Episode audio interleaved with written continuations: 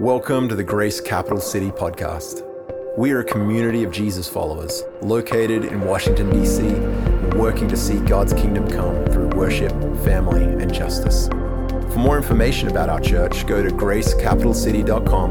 But in the meantime, we hope you enjoyed this week's message.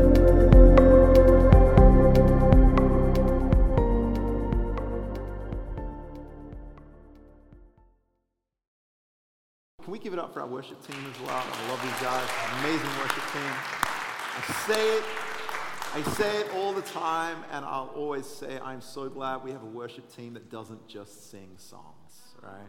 They lead us into the presence of God, into an encounter with God, because that's what it's about. I can hear someone sing songs every time I turn on Spotify.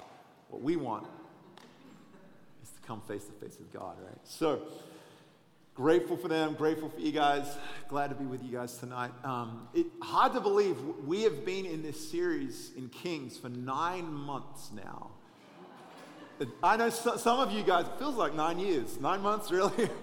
um, nine months, we, we were working through First Kings during the fall, and then in the winter and spring, we've been journeying through Second Kings. But I do want to let you know the end is in sight, all right? May is the last month that we're going to be in Kings, and we will finally transition um, I'm excited in the summer, we're going to spend just a short series looking at the, the, the letters of Revelation.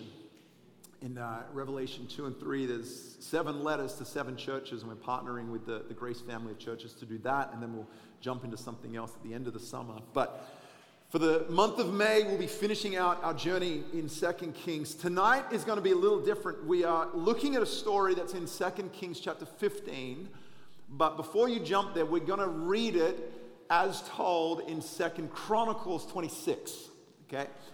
And you, you, need to trust me, this is the same story um, told in two different books of the Bible. The, the version told in Second Chronicles, it has a lot more context, a bunch more information. I thought it would be more useful. So this is going to be Second Kings narrated by Second Chronicles. All right? So just join me on that journey. So we're going to be reading out of Second Chronicles 26. Go ahead and turn in your Bibles there flip open your Bible apps, whatever your weapon of choice is, and I'm going to read verses 1 through 15 and then just kind of keep it open because we're going to refer back to it a couple of times as well. So, chapter 26 is what I'm going to read from. And it says, Then all the people of Judah took Uzziah, who was 16 years old, and made him king in place of his father Amaziah. He was the one who rebuilt Elath and restored it to Judah after Amaziah rested with his fathers. Uzziah was 16 years old when he became king, and he reigned in Jerusalem 52 years.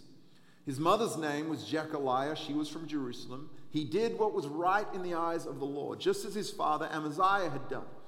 He sought God during the days of Zechariah, who instructed him in the fear of God. As long as he sought the Lord, God gave him success.